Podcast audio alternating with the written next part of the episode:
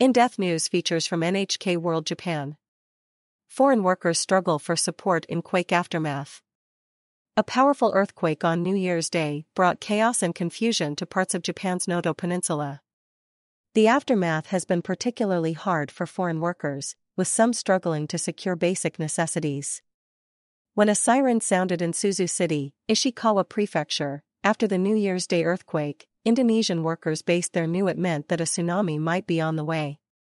It was all the warning they needed to flee their dormitory near the seafront, but none of them knew where to go or how much time they had. Dwiki Andrianto Percoso has been working at a fishery in Suzu for five years.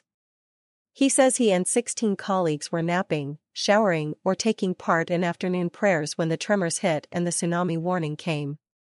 They ran from the building, some not even stopping to put on shoes heading for the hills. We kept running, some just wearing towels, directly to the mountains, Dwiki says. We could hear the sound of the tsunami alarm. The group camped on a mountainside, burning firewood given to them by Japanese evacuees who saw them in their cars, until the tsunami warning was lifted. The next day, they made their way to a shelter, but it was full. Dwiki says they had no choice but to return to their dormitory, even as aftershocks continued to rattle the region.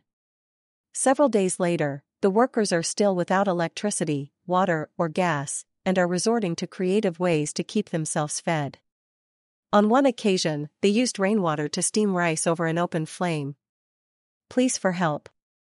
Indonesia's embassy in Tokyo says 164 of its nationals have sent requests for food and water. Embassy officials have asked Tsuchida Naoto to help with the deliveries. He and his Indonesian wife live in Shika, one of towns that suffered the most damage in the earthquake.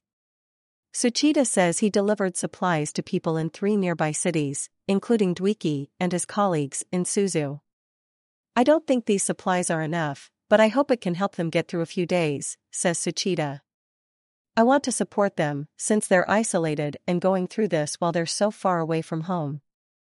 Dwiki says he and his colleagues are ready to flee again if the authorities issue another warning, and now they're practicing their basic Japanese phrases so they can communicate better with the locals. Information and resources are available for foreign residents affected by the Noto Peninsula earthquake, offered in English and other languages. People in need can go to the website 2024 Noto Peninsula Earthquake slash multilingual consultation desk. https colon slash slash support dot ishikawa dot jp. Shirakawa Marina. NHK World. Correspondent.